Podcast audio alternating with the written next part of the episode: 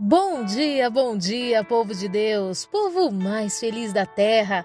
Louvado seja o nome do Senhor, o nosso Deus, que preparou um dia tão lindo, tão abençoado, só para nos inspirar numa certeza de que nele, em Jesus Cristo, em todas as coisas somos mais que vencedores. E eu, Bispo Ali Janeri, venho com muita alegria ao meu coração compartilhar uma palavra de Deus com você. O nosso texto em Isaías, no capítulo 64, no verso 4, onde a palavra do Senhor nos diz: Desde a antiguidade não se ouviu, nem se percebeu, tampouco escutou-se comentários, nem olho algum sequer vislumbrou outro Deus além de ti, que age em favor daqueles que nele depositam sua esperança. A minha pergunta para você neste dia é: onde você tem depositado a sua esperança? Bispo, eu tenho depositado a minha esperança na minha força. A nossa força passa. A nossa força muitas vezes depende das circunstâncias. Eu tenho depositado a minha força no meu conhecimento, no meu intelecto, nos meus estudos. Sempre vai haver alguém que sabe mais do que nós. Bispo, eu tenho depositado a minha força no elogio e no incentivo da minha família. No dia que você falhar, talvez o elogio não chegue e isso vai ser o suficiente para você parar.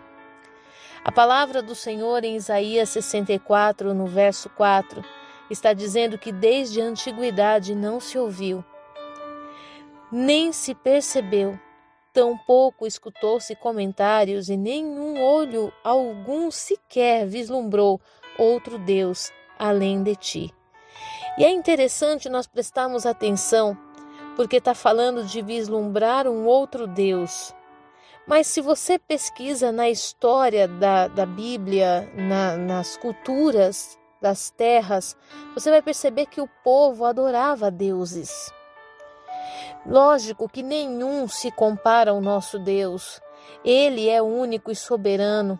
Mas as pessoas instituíram para si deuses.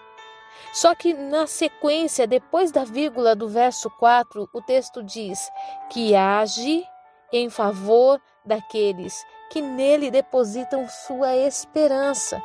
Nenhum outro Deus agiu em favor daqueles que depositaram neles a sua esperança. Mas o Senhor nosso Deus, todas as vezes que encontra um coração quebrantado, um coração que decidiu confiar, um coração que decide descansar e acreditar piamente na promessa que foi feita da boca do Senhor, então Deus age em favor dele. E a minha pergunta: onde você tem depositado a sua esperança? Será que hoje você pode fazer uma reflexão? Será que hoje você pode avaliar o teu coração e perceber onde está a tua esperança? Por que tanta frustração? Por que tanta falta de perspectiva e expectativa? Se a tua confiança está no Senhor, não há o que temer, ainda que aparentemente o seu sonho seja grande demais para o momento em que você está vivendo. Ei, você tem um Deus que age em teu favor. Se você tem depositado a sua esperança nele, não há o que temer. Não há por que desistir, não há por que abrir mão dos propósitos que você traçou no Senhor. Ele é Deus e ele não age como os deuses da terra. Ele não age como pessoas que prometem e não cumprem. A palavra do Senhor diz que ele não é homem que minta e também não é filho do homem para que se arrependa.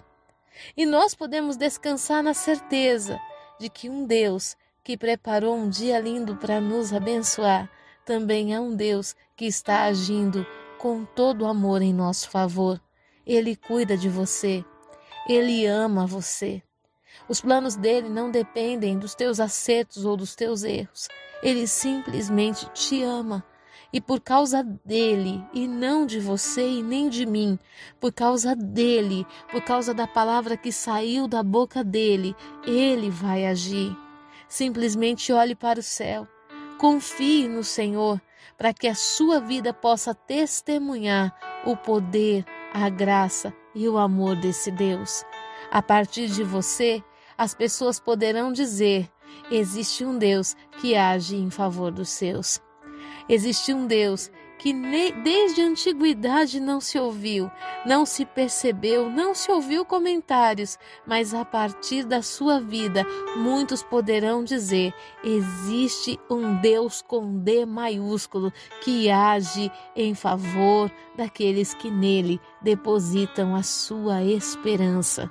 Eu abençoo a sua vida, eu abençoo a sua casa e a sua família. Que esse dia seja um dia de reposicionar-se e também de redirecionar a sua visão àquele que tudo pode, àquele que tudo faz. Que Deus abençoe a sua vida em nome de Jesus. Fique na paz.